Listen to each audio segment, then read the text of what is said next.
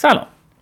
من رام ازودی هستم و از همون روزای اولی که فهمیدم ادبیات اون چیزیه که واقعا بهش علاقه دارم پیر و جوون بزرگ و کوچیک بهم گفتن رام تو درست رو بخون و ادبیات رو کنارش دنبال کن. منم تا چند وقت پیش داشتم همین کار رو می‌کردم و الان در پادکست کنارش قرار از همین کنارش براتون حرف بزنم. شما که دارید صدای من رو میشنوید از دو حالت خارج نیستید. یا وقتی به شما این جمله رو گفتن شما هم مثل من به اصطلاح درستون رو خوندید و کنارش علاقتون رو دنبال کردید؟ یا ول کردید و سر به بیابون گذاشتید و رفتید اتفاقا دست کنارشتون رو گرفتید و آوردید وسط زندگیتون؟ حالت های دیگه هم داره که من دارم نادیدش می‌گیرم که مثالم خیلی شسته رفته در بیاد. کار نداریم حالا.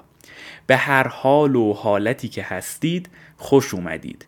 و به قول شیخ ابوالحسن خرقانی که به رفقاش توصیه کرده هر که در این سرا آید نانش دهید و از ایمانش مپرسید ما هم میگیم هر که به این کنارش آمد می نابش دهیم و چیز دیگه ای نمی‌پرسیم. اگر هم می نداشتیم که خب الان نداریم شعر ناب که داریم. خواهی به شعر نابت مهمان کنم؟ خالی خو من فتاد ز صافی می خالی خو فتاد ز صافی می خواهی به شعر نابت مهمان کنم خواهی به شعر نابت مهمان کنم. شاید که حال و کار دیگر سان کنم شاید که حال و کار دیگر سان کنم. هرچند به هست قصوی آن کنم هرچند به هست قصوی آن کنم.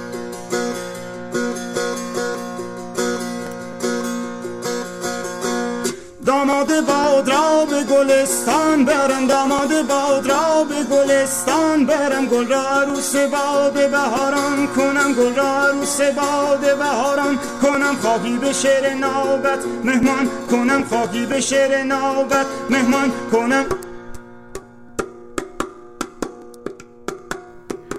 احتمالا به خاطر این ماجرای شبکه های اجتماعی و عصر تکنولوژی که هممون الان وسطش هستیم شناختی که از همدیگه داریم خیلی محدود میشه به چیزهایی که روی صفحات شخصیمون با بقیه به اشتراک می‌ذاریم. اما واضح و مبرهن است که آدمیزاد موجود پیچیده و چند بودیه و دنبال کردن یه صفحه مجازی همه اطلاعات لازم از یک فرد رو به ما نمیده. این حرف راجع به من هم صادقه و من امروز می‌خوام جنبه دیگه ای از خودم رو که واقعا به جز دوستان نزدیکم کسی ندیده و نمی‌دونه براتون بگم و تعریف کنم. برخلاف تصور قالب کسانی که من رو این ور دیدن و ممکنه فکر کنن تمام رفقای من نویسنده و ناشر و مترجم هستن باید بهتون بگم که راستش عموم رفقای من کافه رستوراندار و کافه باز و خلاصه آدم های غذایی البته که رفیق نویسنده و شاعر و مترجم هم دارم. ولی اکثریت رفقام بچه های کافه‌ای هستن چون که از شما چه پنهون من هم خیلی کافه‌ای و کافه گرد و غذا بازم ولی خب چیزی از این بخش زندگیم به اون صورت نشون ندادم. یادمه یه بار یه شرکت گردشگری که اون روی غذایی من رو دیده بود به هم گفت رام بیا و برای ما درباره کافه های تهران و در فاز بعد ایران چهار خطی بنویس. من هم به قولی سه چهار تا محتوا براشون تولید کردم ولی خب پیش نرفت داستانشون و قضیه کنسل شد. بعد دیگه این موضوع کافه انقدر در نشریات کثیر انتشار دستمالی شد که تا جایی می‌گفتم کافه همینطوری بودن که بابا رام کافه چیه دیگه؟ الان بیمارستان و قبرستون روی بورسه. که خب بیرا هم نمیگن. کرونا زمینگیرمون کرده. از وقتی ایام قرنطینه شروع شده خیلی از رفقای کافهدار من اوضاع بدی پیدا کردن. میگم کافه و نه رستوران چون بالاخره آدم از رستوران غذا سفارش میده میاد خونه می‌خوره. ولی کافه یه چیزیه که اصلا لطفش به فضای ماجراست نه لزوما غذا یا نوشیدنی خاصی که سرو میشه. برای من خبر جمع شدن خیلی از کافه های خوب و به یاد موندنی تهران مثل خبر مرگ عزیزانم ناراحت کننده بود. برای چندتایشون توی اینستاگرامم مرسیه هایی نوشتم. فکر می‌کنم آخریش برای کافه تهرون ویلا بود و اونجا نوشتم که ما به کافه پناه می‌بریم برای موسیقی و فضا و فضا و باز هم فضا. این فضای یک کافه است. که خاطرات ما رو در خودش جا داده. وقتی دیگه این فضا وجود نداشته باشه انگار ما خودمون رو گم می‌کنیم که ای وای وقتی فلانی داشته از اینجا می‌رفت برای آخرین بار دور کدوم میز توی چه کافه ای نشسته بودیم؟ اصلا اون میز الان کجاست؟ چی به سرش اومده؟ در فضای خالی خاطره ها گذشته هایم کو ای کاش برگردم. زیر پایم شنها میرخصن و میرخصن هر قدم در هر سو با تناب تو بگریزم.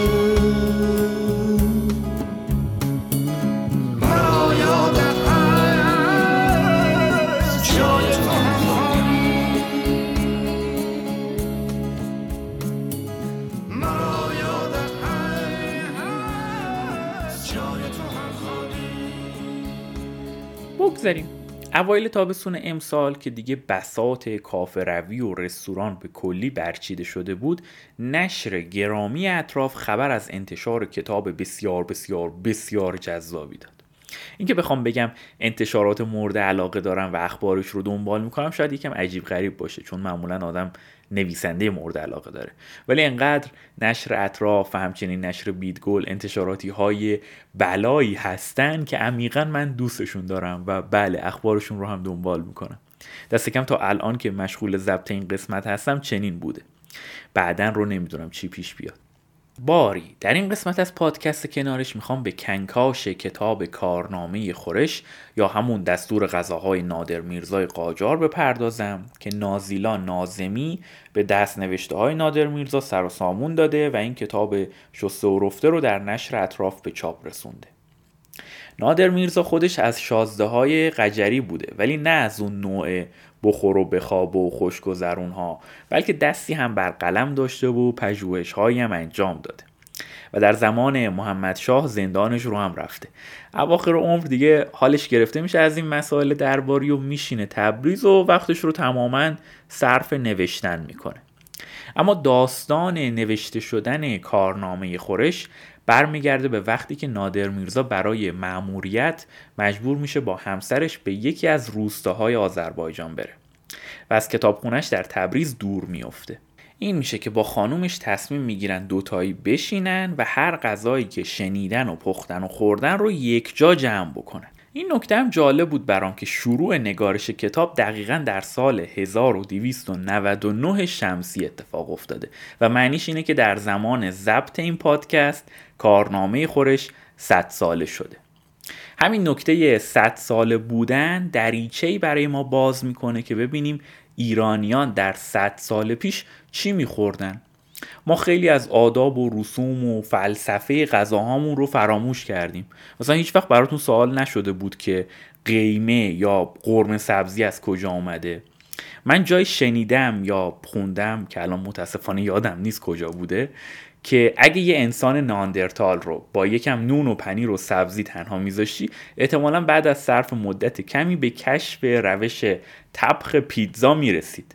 ولی اگه همین انسان نخستین رو با یه مش سبزی و برنج و لوبیا تنها میذاشتی هزار سالم که میگذشت به کشف ترکیب بسیار پیچیده قرمه سبزی نائل نمی‌شد. ولی خب ماشاءالله هزار الله اکبر ایرانیان باستان این ترکیب رو کشف کردن. حالا اینکه جوکه ولی من جواب بعضی از کنجکاوی هام رو از این کتاب گرفتم و براتون سر فرصت تعریف می‌کنم. ولی پژوهشگر نکته سنج یعنی خانم نازمی هم چند تا کتاب دیگه در این زمینه برای مطالعه بیشتر توی مقدمه معرفی کردن که خب من تا این لحظه نرفتم سراغشون. ولی شما اگه رفتید دمتون گرم. تجربیات خودتون رو هم با ما به اشتراک بذارید. مرسی و مشتی هستید.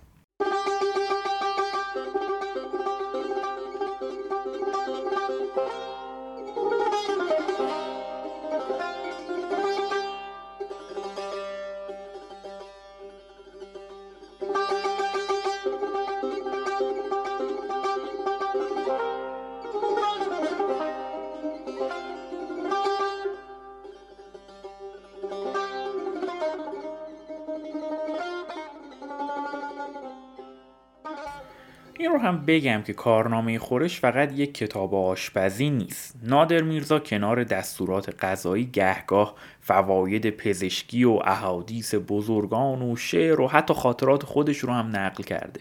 یه جورایی شبیه همین پادکست کنارشه. ولی به صورت کلی کتاب خیلی خوشخان و همه فهم نوشته شده. فکر نکنید چون برای 100 سال پیش خوندنیش سخته. در مقدمه نادر میرزا از چگونگی نوشتن کتاب حرف می‌زنه که من خلاصش رو براتون تعریف کردم. و بعد نه فصل در ادامه میاره که در واقع شاخه های اصلی غذای ایرانی در اون زمان بوده. قبل از اینکه جداگانه وارد هر فصل بشیم در انتهای مقدمه نادر میرزا چند خطی تحت عنوان از پیش گفتاری کنم آورده. که از رو خوندنش خیلی جالبه. ولی من نمی‌خوام خودم از رو براتون بخونم چون یه مهمون ویژه برای این بخش در نظر گرفتم که هم شما کمتر صدای من رو بشنوید و هم کار رو به کاردونش سپرده باشیم. چرا که دوست خوبم حسین صبحانی مدت زیادی با تاریخ و مسائل مربوط به دوره قاجار درگیر بوده و هست کماکان. اگه به پیج اینستاش سر بزنید می‌بینید که چه ید طولایی در این زمینه داره. من بعدا همه این لینک ها رو توی توضیحات این قسمت می‌ذارم. اما فعلا بشنویم که نادر میرزا از زبان حسین صبحانی مهمون ویژه این قسمت کنکاش کتاب چی برای گفتن داره؟ از پیش گفتاری کنم. بدان که نخست باید خورنده را به راستی خواهش خوردن باشد. و در گرسنگی خورد که گواریدن آن آسان شود و تن فربه کند و نیرو دهد و رنج و نالانی نیاورد و خورنده شادان زید و گفتار خوب کند و هرچه گوید از روی دانش و بینش بود. چه اگر به سیری و بیخواهشی خورد رنجور گردد و گفتارها سرسری گوید و خوردنی گوارا نبود و آشامیدن نوش نگردد و تن نپرورد. بسا باشد که فربهی آرد. آنچنان بود که گاوان خورند و ندانند که چه می‌خورند. گفتار دیگر. خوردنی باید چنان باشد که خورنده را بدان آرزو آید و خواهش آن کند که گوارا گردد. چنان که هر که چرب و شیرین پسندد ترش و شور نتواند خورد و آن نپسندد. اگر خورد نگوارد و رنجور گردد و اگر ترش خواهد شیرین نتواند خورد. کدبانو گفت خورش باید چنان بود که میهمان پسندد و این راست نگردد مگر آنکه چنان سازی که به شهر آن سازند. و هر جایی را روشی است. ازیرا که به رشت و مازندران خورش های سیردار چون خورش ساک و باهای سیرداغدار چون آش آبقوره و آب نارنج و آب لیمو و قلیه های سیری چون قلیه قاجار و قلیه بادنگان و قلیه کدو و ماش پتی و سالار و فسوجن آبدار و ترشی مرغ و گونه های خورش ماهی و پیچ ها چون انار پیچ و قورا پیچ و کهی هکشی و اشکنی ساک و جردیزی و ملاوریج و شورماهی کک و تنبیل دو و سبزی چلو و تازه کره پسندند. و پارسیان کلم پلو و نارنج پلو و نارنگی پلو و مسمنها به نارنج و پوست نارنگی و مانند آن خوش دارند و آذر آبادگانیان از خورش ها که برنجین بود پلو مرغ و بره و کوکوی سبزی در بهاران و دلمه برگ هنگام شکفتن برگ رز و کلم و به و سیب و برگ رز به آب نمک پرورانیده در زمستان و کوبیده ها چون کوبیده آرزومان و کوفته سبزیدار و چلو کباب بازاری خواهشمند شوند چنانکه ساختن و پختن هر یک به جای خود گفته آید و مردم بردع زمین و شیروان کوهستان لگزستان را خوردنی ها به زبان ترکی است. به خوی و کردستان آذر آبادگان خوردنی های کشکین به کار برند. چون کشک و آش کشک و کالجوش کشکاب داندار و سبزیدار که او را پنجر گویند و کالجوش گوشدار و به خراسان اگر برنجین بود رشته پلو و کرته آش رشته و مالیده بیشتر خواهند. و به کرمان کشکاب سی سبزی و اشکنه که آب جزو گویند. در پلو ماش و عدس و ژاژومک به کار برند. اکنون به سر سخن باید رفت چه ما را سر درازگویی نیست. هرچه گوییم سخت و بس کوتاه است.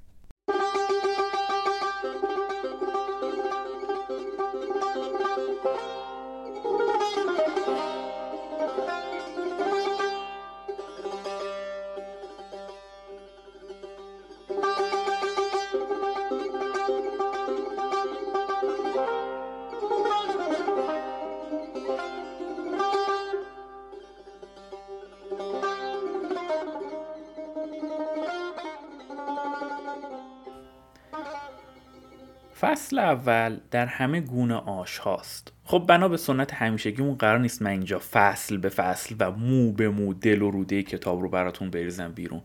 فقط این رو میگم که نادر میرزا ابتدای فصل نوشته به آش یا به قول خودش به این خورش در فرهنگ ها با میگن. و بعد خودش اضافه کرده اگر این خورش به چیزی پیوند خورده باشه از با استفاده می‌کنن. مثلا شوربا. سرک با یا ماست با. شما توی هر فصل این کتاب یه سری خوراک آشنا می‌بینید و احتمالا یه سری غذای عجیب و غریب. تقریبا می‌تونم بگم همه خورش هایی که ازشون نام برده توضیحات خیلی مختصر و مفیدی دارن و پیچیده گویی درش نیست. اما یه مشکل دیگه اینجا پیش میاد. به نظر من نمیشه از این کتاب به عنوان یک کتاب آشپزی تر و تمیز استفاده کرد. چون خیلی ساده بهتون بگم دستور غذاها دقیق نیست. یعنی اگه یه آدمی که آشپزی بلد نباشه کتاب رو بگیره دستش و بخواد بر اساس این کتاب آش رشته یا آش دوغ درست کنه احتمالا نتیجه نهایی خیلی جالب از آب در نمیاد. انگار کتاب برای کسی نوشته شده که با آشپزی ایرانی آشناست و حالا می‌خواد دانش خودش رو تکمیل یا مرور بکنه.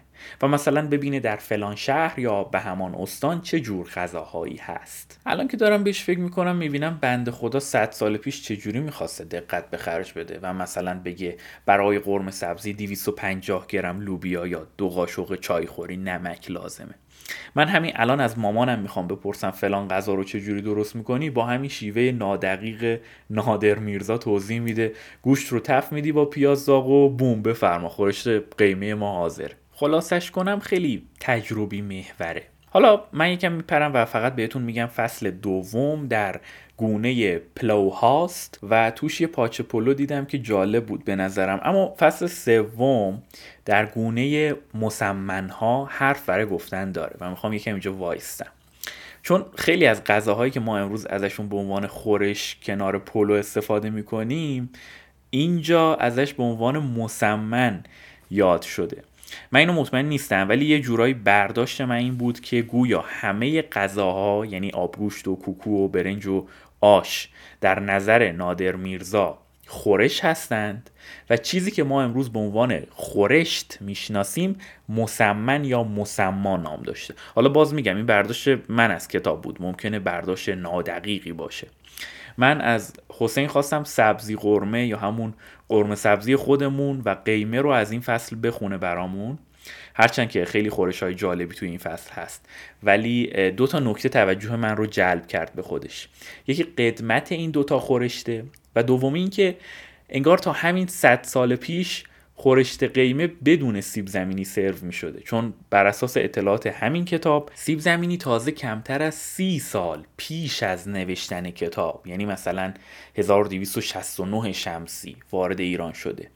و ما این رو توی قسمت کوکوها می‌خونیم که نادر میرزا اونجا بهش اشاره می‌کنه. کار نداریم حالا بریم قیمه و قرمه سبزی رو از زبان حسین صبحانی بشنویم. در واقع از زبان نادر میرزا به صدای حسین صبحانی بشنویم. قیمه.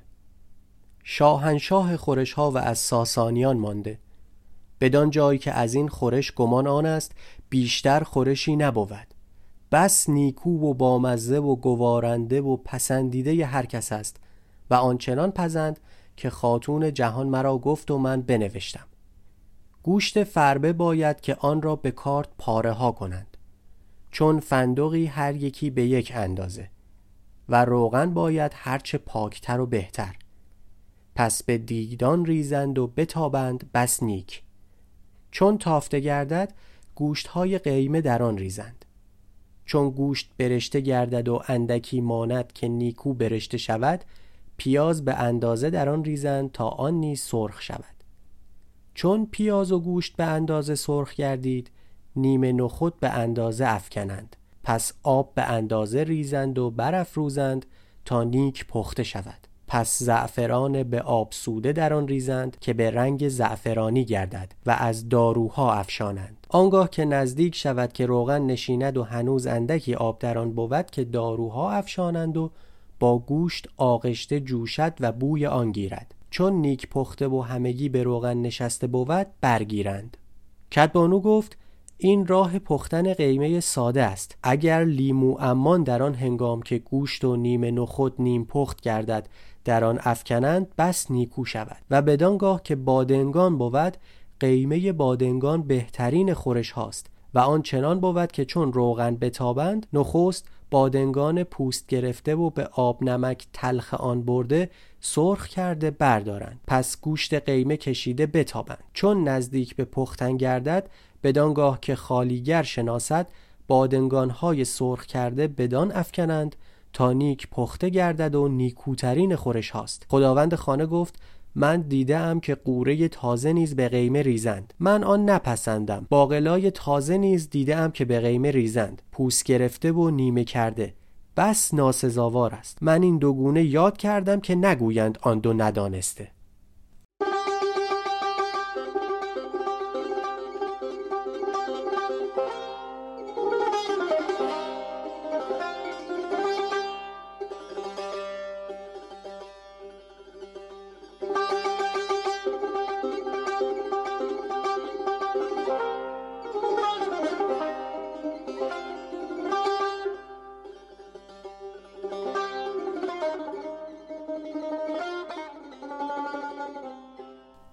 سبزی قرمه این خورش را خانه خدای سرود که یادگار پیشدادیان و کیان است. نخست که خورش ها کرده اند این خوردنی بوده است مگر آنکه قرمه زبان ترکان است به فرهنگ. سرخ کرده و به پارسی خورش سبزی است و اکنون به همه جای قرمه سبزی گویند. بانو گوید این خورش را خالیگر من چنان پزد که به جهان بامزه تر از آن نباشد و این گونه هاست. نخست بباید دانست که این گونه خورش نیز به اردی بهشت و فروردین بدانگاه که تو را گویند بنگر چمن از عنبر و کافور مکلل بنگر سحر از لؤلؤ و یاقوت مشجر بر طرف چمن هست مگر تخت سلیمان. بر فرق سرم هست مگر تاج سکندر نیک باشد و آنچنان پزند که گوشت فربه چونان که به ترشی مرغ یاد کردیم به روغن نیک تابند و همان سبزی در آن ریزند. مگر اینکه اندکی بزرگتر از آن خرد کنند. لوبیای خشک که به پارسی ژاژومک نامند و به تازی لباوا کنون گویند به زبان مردمان مملکت عثمانی تازه آن را فسولیه گویند. به اندازه در آن ریزند و آبقوره چاشنی دهند. چون به روغن افتد برگیرند. کدبانو گفت اگر لوبیای تازه به دست آید بس نیکوست که هنوز لوبیا سخت نگشته و به پوست اندر باشد. هر بسته آن سه پارچه برند و بدان افکنند تا پخته گردد. مگر آنکه این گونه لوبیا با سبزی ها ریزند؟ که تافته گردد.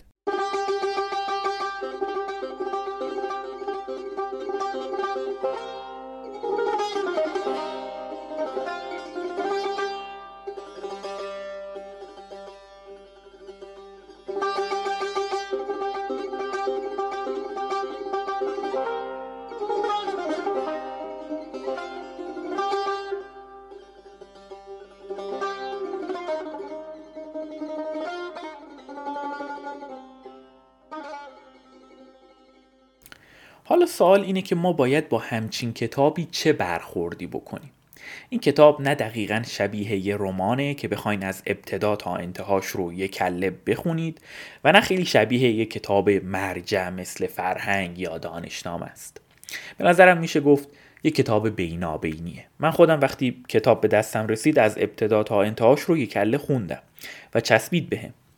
یادمه یه تیکه هایش رو بلند بلند میخوندم تا بچه های توی خونه هم بشنون و حسابی کیفور شده بودیم. ولی با حسین که داشتم پیش از تهیه این قسمت صحبت می‌کردم گفت من هر وقت که سر دماغ نباشم یه صفحه ای از این کتاب رو تفعال می‌زنم و می‌خونم و کیفم کوک میشه. راستم میگه. اینجوری هم میشه سراغش رفت. من نهایتا فکر می‌کنم ما به مجموعه ای از کتاب ها نیاز داریم. همونطور که به مجموعه ای از فیلم ها و موسیقی ها نیاز داریم. قرار نیست هر روز کتاب یا موسیقی یا فیلم جدی و فاخر بخونیم و بشنویم و ببینیم. حالا این جدی و شوخی بودن یک اثر خیلی بحث بی انتهاییه و نمی‌خوام الان از این حرف من این برداشت رو بکنید که ای خب پس یعنی کارنامه خورش شوخیه؟ نه البته که نیست. این رو از این جهت گفتم که خیلی از آدم ها در برخورد با همچین کتاب هایی نمی‌دونن باید چی کار کنن. ممکنه یه لحظه این فکر به ذهنشون برسه که خب حالا مثلا ما اینو خوندیم و فهمیدیم ماکارونی کی وارد ایران شده. که چی؟ به قول ناباکوف به این که چی نمیشه هیچ جواب قطعی داد. چون هر جوابی بدید بالاخره یکی پیدا میشه و میگه خب خود همین هم که چی. حرف من اینه که کارنامه خورش فارغ از اطلاعاتی که بهتون میده کتاب حال خوب کنیه. اینکه بخونید صد سال پیش هم قرم سبزی خوب پختن مسئله مهمی بوده واقعا جالب و بانمکه. کار نداریم حالا. خب من احساس می‌کنم خیلی این قسمت هوس برانگیز شد. برای همین از فصل درگونه بریان ها، کوفته ها، کوکوها، بورانی ها و خورش ها میگذرم. ولی از آبگوشت که در فصل آخر خیلی مفصل و با دقت وصف شده هرگز نمیگذرم و می‌خوام این قسمت رو با آبگوشت تموم کنم. اما قبل از این کار باید دو تا نکته رو بهتون بگم. اولیش اینه که من با نشر اطراف صحبت کردم و به بنده لطف داشتن و برای شنونده های کنارش تخفیف 20 درصدی روی این کتاب در نظر گرفتن. یعنی روی نسخه فیزیکی این کتاب. با این توضیح که این تخفیف فقط ده روز بعد از تاریخ انتشار این قسمت که دهم دی ماه 1399 فعاله. پس اگر خوشتون اومده از این کتاب الان بهترین موقعیته که با تخفیف این کتاب رو تهیه کنید. اما اگر شمایی که الان صدای من رو میشنوید بسی دیرتر از تاریخی که گفته شد این قسمت به گوشتون خورده اصلا نگران نباشید. چرا که من با بچه های خوب اپلیکیشن تاخچه هم صحبت کردم و دوستان باز به بنده لطف داشتن و همه کتاب هایی که من اینجا در پادکست کنارش یا قبلا در کتاب هفته و یا حتی خیلی قبلتر در کانون ادبی دانشکده فنی دربارهشون صحبت کردم رو یک جا جمع کردن و می‌تونید از اونجا نسخه الکترونیک این کتاب ها رو تهیه کنید. با قیمت خیلی نازل تر پر حرفی شد. من باقی اطلاعات رو توی توضیحات پادکست و کانال تلگرام و توییتر و اینستاگرام می‌ذارم و شما رو با توصیف آبگوشت با صدای گرم حسین تنها می‌ذارم. این رو هم بگم دیگه به خدا تموم می‌کنم. بعد از حسین یه آهنگ خیلی باحال و متفاوت برای پایان بندی این قسمت در نظر گرفتم که کار امیر حسین شورچ است. به اسم بهادور خان. اون رو هم بشنفید و مشتی هستید. دمتون گرم. خدافز ای پار سازن هرچه از خوردنی دانی که نانوشته مانده برگوی. کدبانو گفت نانوشته بسی مانده است و من بیگمانم که تو با این حکمرانی نتوانی این کار بدین زودی به پایان رسانید. گفتم درست است مگر آنکه باید چاره ساخت. هر دم که از درگاه به خانه آیم شب یا روز اندک اندک بباید نوشت. ماه روزه در پیش است. شبها خواب نباید کرد. توانت بود که مردان آین یاری دهند و این نامه پریشان گرد آید. در گونه آبگوشت ها اکنون سخن از آبگوشت بباید که نانخورش بزرگ ایرانیان است. و این خورش که با نیروترین خوردنی هاست تازی و پارسی همیشه به کار بردندی. چه پختن این بس آسان و زودتر به دست آید. خوراک پهلو و روستای همه ایران زمین اگر گوشت بیابند همین است و بس. مگر آنکه به هر جای گونه ای پزند و در آن افزارها به کار برند. یک یک برشماریم تا دانسته آید. آبگوشت بانو گفت آبگوشت بهترین خورش هاست و به جهان کس نیست که آن نپسندد. و آن به گونه ها پزند مگر آنکه بیشتر ساده بود. من گویم در بروجرد آبگوشت را نخوداب گویند و به برخی شهرها یخنی نامند.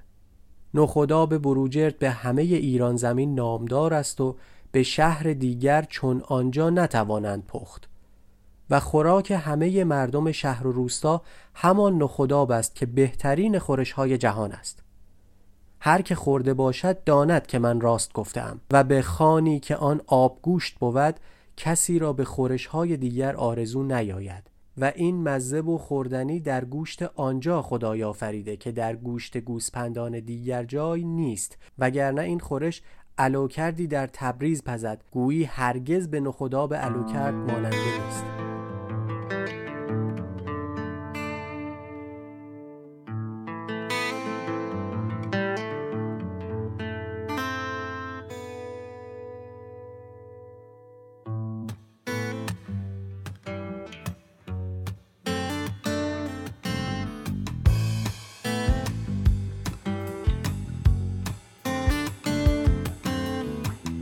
من آخرین جن گرمابه سلطان بودم. من آخرین فانوس از شب گذشته ایران. من آخرین گرده پشت پای سواران بودم. وقتی آخرین باران شرجی تیر خراسان.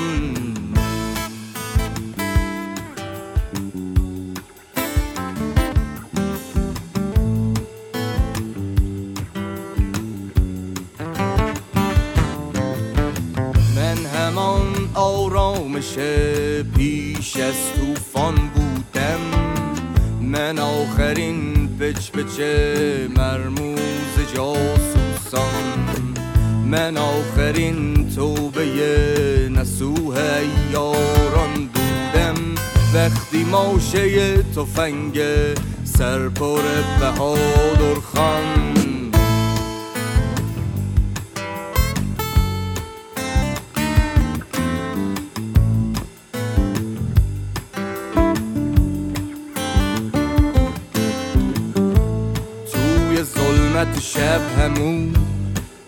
راه بود خانه تنگ ها و خواب پریشان شاه بود سنگ صبور همه و دلش جان پناه بود بهر طویل درد و سرش توی